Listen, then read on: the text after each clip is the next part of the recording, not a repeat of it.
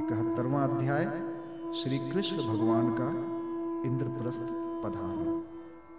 श्री सुखदेव जी कहते हैं, परीक्षित, भगवान श्री कृष्ण के वचन सुनकर महामति उद्धव जी ने देवर्षि नारद, सभासद और भगवान श्री कृष्ण के मत पर विचार किया, फिर वे कहने लगे। उद्धव जी ने कहा भगवान देवर्षि नारद जी ने आपको ये सलाह दी है कि फुफेरे भाई पांडवों के राजसूय यज्ञ में सम्मिलित होकर उनकी सहायता करनी चाहिए। उनका ये कथन ठीक ही है और साथ ही ये भी ठीक है कि शरणागतों की रक्षा अवश्य कर्तव्य है। प्रभु, जब हम इस दृष्टि से विचार करते हैं कि राजसूय यज्ञ वही कर सकता है जो दसों दिशाओं पर विजय प्राप्त कर ले। तब हम इस निर्णय पर बिना किसी दुविधा के पहुँच जाते हैं कि पांडवों के यज्ञ और शरणागतों की रक्षा दोनों कामों के लिए जरासंध को जीतना आवश्यक। प्रभु, केवल जरासंध को जीत लेने से ही हमारा महान उद्देश्य सफल हो जाएगा। साथ ही उससे बंदी राजाओं की मुक्ति और उसके कारण आपको सुयश की प्राप्ति हो जाएगी। राजा जरासंध बड़े बड़े लोगों के भी दांत खट्टे कर देता है, क्योंकि दस हज़ार हाथियों का बल उसे प्राप्त है। उसे यदि हरा सकते हैं तो केवल भीमसेन, क्योंकि वे भी वैसे ही बल उसे आमने सामने के युद्ध में एक वीर जीत ले, यही सबसे अच्छा। सौ अक्षौहड़ी सेना लेकर जब वो युद्ध के लिए खड़ा होगा, उस समय उसे जीतना आसान ना होगा। जरासंध बहुत बड़ा ब्राह्मण भक्त है। यदि ब्राह्मण उससे किसी बात की याचना करते हैं तो वो कभी कोरा जवाब नहीं देता। इसलिए भीमसेन ब्राह्मण के वेश में जाएँ और उससे युद्ध की भिक्षा मांगे। भगवान, इसमें संदेह नहीं। कि यदि आपकी उपस्थिति में भीमसेन और जरासंध का द्वंद्व युद्ध हो तो भीमसेन उसे मार डालेंगे प्रभु, आप सर्वशक्तिमान रूप रहित काल स्वरूप है। विश्व की सृष्टि और प्रलय आपकी ही शक्ति से होता है। ब्रह्मा और शंकर तो उसमें निमित्त मात्र है। इसी प्रकार जरासंध का वध तो होगा आपकी शक्ति से, भीमसेन केवल उसमें निमित्त मात्र बनेंगे जब इस प्रकार आप जरासंध का वध कर डालेंगे, तब कैद में पड़े हुए राजाओं की रानियाँ अपने महलों में आपकी इस विशुद्ध लीला का गान करेंगी कि आपने उनके शत्रु का नाश कर दिया और उनके प्राण पतियों को छुड़ा दिया। ठीक वैसे ही जैसे गोपियाँ शंख चूड़ से छुड़ाने की लीला आपके शरणागत मुनिगढ़ गजेंद्र और जानकी जी के उद्धार की लीला का हम लोग आपके माता पिता को कंस के कारागार से छुड़ाने की लीला का गान करते हैं। इसलिए प्रभु जरासंध का वध स्वयं ही बहुत ही प्रयोजन सिद्ध कर दिया बंदी नरपतियों के पूर्ण परिणाम से अथवा जरासंध के पाप परिणाम से सच्चिदानंद स्वरूप श्री कृष्ण आप भी तो इस समय राजसूय यज्ञ का होना ही पसंद करते हैं। इसीलिए पहले आप वहीं पर श्री सुखदेव जी कहते हैं, परीक्षित, उद्धव जी की यह सलाह सब प्रकार से हितकर और निर्दोष थी। देवर्षि नारद, यदुवंश के बड़े बूढ़े और स्वयं भगवान श्री कृष्ण ने भी उनकी बात का समर्थन किया। अब अंतर्यामी भगवान श्री कृष्ण ने वसुदेव आदि गुरुजनों से अनुमति लेकर दारुक, जैत्र आदि सेवकों को इंद्रप्रस्थ जाने की तैयारी करने के लिए आज्ञा दी। इसके बाद भगवान श्री कृष्ण ने यदुराज उग्रसेन और बलराम जी से आज्ञा लेकर बाल बच्चों के साथ रानियों और उनके सब सामानों को आगे चला दिया और फिर दारूक के लाए हुए गरुड़ ध्वज रथ पर स्वयं सवार। इसके बाद रथों, हाथियों, घुड़सवारों और पैदलों की बड़ी भारी सेना के साथ उन्होंने प्रस्थान किया। उस समय मृदंग, नगारे, ढोल, शंख और नरसिंहों की ऊँची ध्वनि से दसों दिशाएँ गूंज रही थी। सती, शिरोमणि, रुकमणि जी आदि सहस्त्रों श्री कृष्ण पत्नियाँ अपनी संतानों के साथ सुंदर सुंदर वस्त्राभूषण, चंदन, अंगराग और पुष्पों के हार आदि से सज धज कर डोलियों, रथों और सोने की बनी हुई पालकियों में चढ़कर अपने पतिदेव भगवान श्री कृष्ण के पीछे पीछे चले। पैदल सिपाही हाथों में ढाल तलवार लेकर उनकी रक्षा करते हुए चल रहे थे। इसी प्रकार अनुचरों की स्त्रियाँ और वारांगनाएँ भली भांति श्रृंगार करके खस आदि की झोपड़ियों भांति भांति के तंबुओं, कनातों, कंबलों और ओढ़ने, बिछाने आदि की सामग्रियों को बैलों, भैंसों, गधों और खच्चरों पर लाद कर तथा स्वयं पालकी, ऊँट, छकड़ों और हथिनियों पर सवार होकर चले जैसे मगरमच्छों और लहरों की उछल कूद से शुद्ध समुद्र की शोभा होती है, ठीक वैसे ही अत्यंत कोलाहल से परिपूर्ण फहराती हुई बड़ी बड़ी पताकाओं, छत्रों, चवरों, श्रेष्ठ अस्त्र, शस्त्रों, वस्त्राभूषणों, मुकुटों, कवचों और दिन के समय उन पर पड़ती हुई सूर्य की किरणों से भगवान श्री कृष्ण की सेना अत्यंत शोभायमान हुई। देवर्षि नारद जी भगवान श्री कृष्ण से सम्मानित होकर और उनके निश्चय को सुनकर बहुत प्रसन्न भगवान के दर्शन से उनका हृदय और समस्त इंद्रियाँ परमानंद में मगन हो गई। विदा होने के समय भगवान श्री कृष्ण ने उनका नाना प्रकार की सामग्रियों से पूजन किया। अब देवर्षि नारद ने उन्हें मन ही मन प्रणाम किया और उनकी दिव्य मूर्ति को हृदय में धारण करके आकाश मार्ग से प्रस्थान किया। इसके बाद भगवान श्री कृष्ण ने जरासंध के बंदी नरपतियों के दूत को अपनी मधुर वाणी से आश्वासन देते हुए कहा, दूत, तुम अपने राजाओं से जाकर कहना डरो मत। तुम लोगों का कल्याण। मैं जरासंध को मरवा डालूँगा। भगवान की ऐसी आज्ञा पाकर वो दूत गिरिव्रज चला गया और नरपतियों को भगवान श्री कृष्ण का संदेश ज्यो का त्यों सुना वे राजा भी कारागार से छूटने के लिए शीघ्र से शीघ्र भगवान के शुभ दर्शन का बाट जोड़ने लगे। परीक्षित अब भगवान श्री कृष्ण अनर्थ सौवीर मरु कुरुक्षेत्र और उनके बीच में पड़ने वाले पर्वत, नदी, नगर, गाँव, अहिरों की बस्तियाँ तथा खानों को पार करते हुए आगे बढ़ने लगे।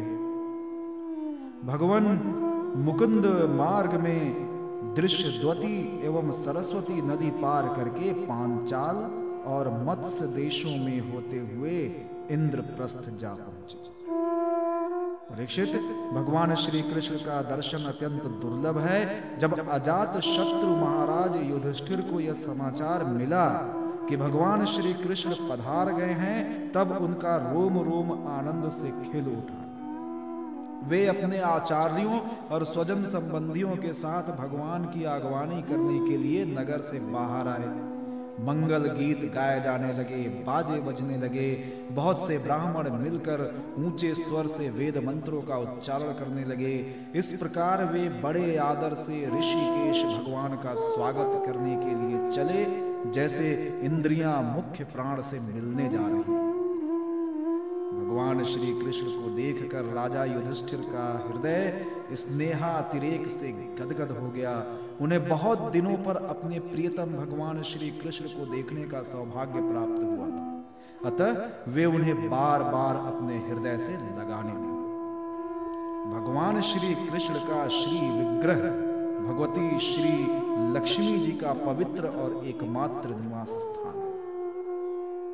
राजा युधिष्ठिर अपनी दोनों भुजाओं से उसका आलिंगन करके समस्त पाप तापों से छुटकारा पा वे सर्वतो भावेन परमानंद के समुद्र में मग्न हो गए।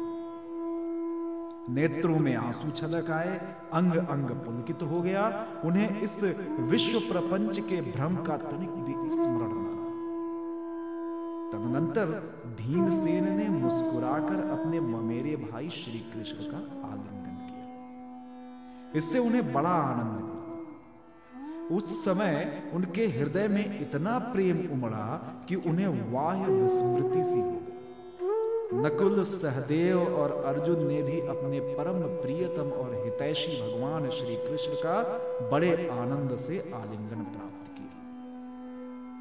उस समय उनके नेत्रों में आंसुओं की बाढ़ सी आ गई थी।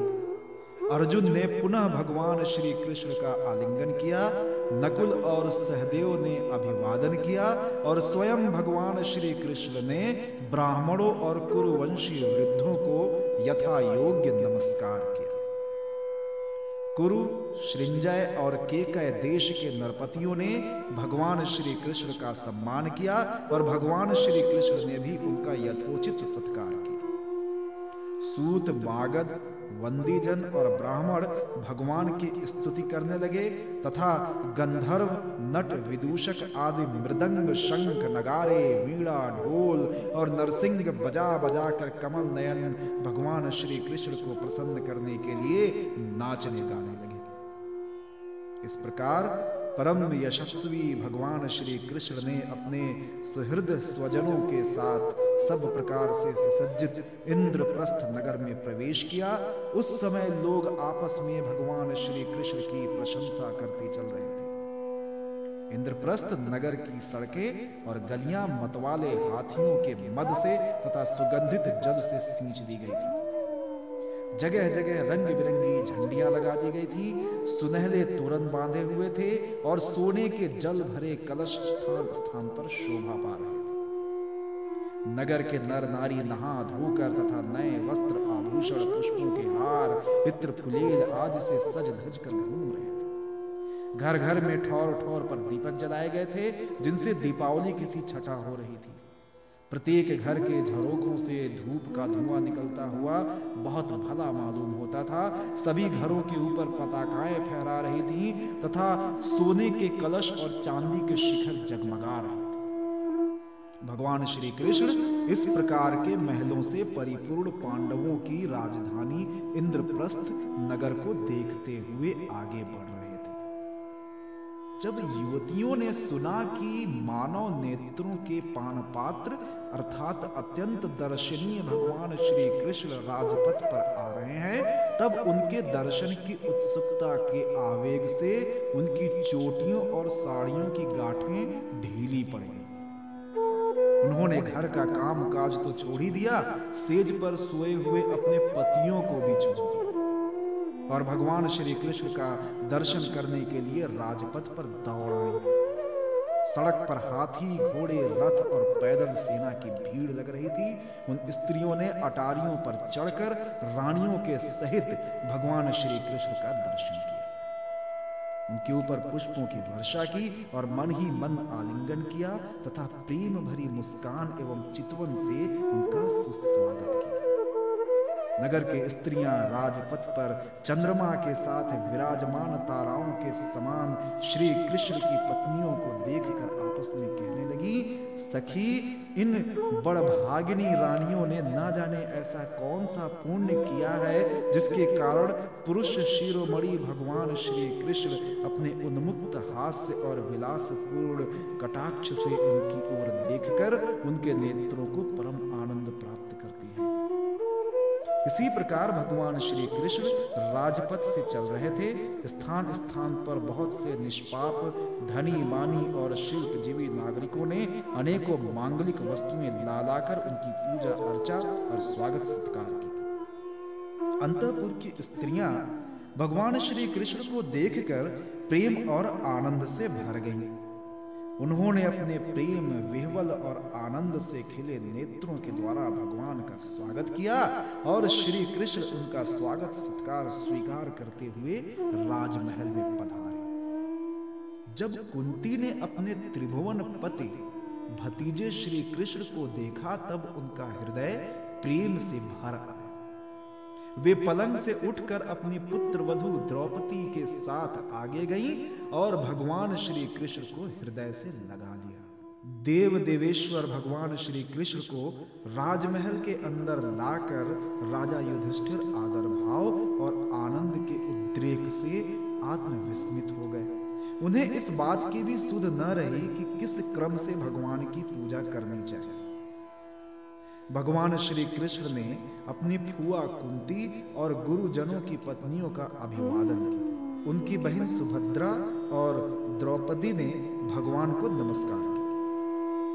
अपनी सास कुंती की प्रेरणा से द्रौपदी ने वस्त्र आभूषण, माला आदि के द्वारा रुक्मणी सत्यभावा भद्रा, जाम्बवती, कालिंदी, मित्रविंदा, लक्ष्मणा और परम साध्वी सत्या भगवान श्री कृष्ण की इन पटरानियों का तथा वहाँ आई हुई श्री कृष्ण की अन्यान्य रानियों का भी यथा योग्य धर्मराज युधिष्ठिर ने भगवान श्री कृष्ण को उनकी सेना, सेवक, मंत्री और पत्नियों के साथ ऐसे स्थान पर ठहराया जहाँ उन्हें नित्य नई नई सुख की सामग्रियाँ प्राप्त हो। अर्जुन के साथ रहकर भगवान श्री कृष्ण ने खांडव वन का दाह करवाकर अग्नि को तृप्त किया था और मायासुर को उससे बचाया था परीक्षित उस मायासुर ने ही धर्मराज युधिष्ठिर के लिए भगवान की आज्ञा से एक दिव्य सभा तैयार कर भगवान श्री कृष्ण राजा युधिष्ठिर को आनंदित करने के लिए कई महीनों तक इंद्रप्रस्थ में ही रहे। वे समय समय पर अर्जुन के साथ रथ पर सवार होकर विहार करने के लिए इधर उधर चले जाया करते थे। उस समय बड़े बड़े वीर सैनिक भी उनकी सेवा के लिए साथ साथ जाते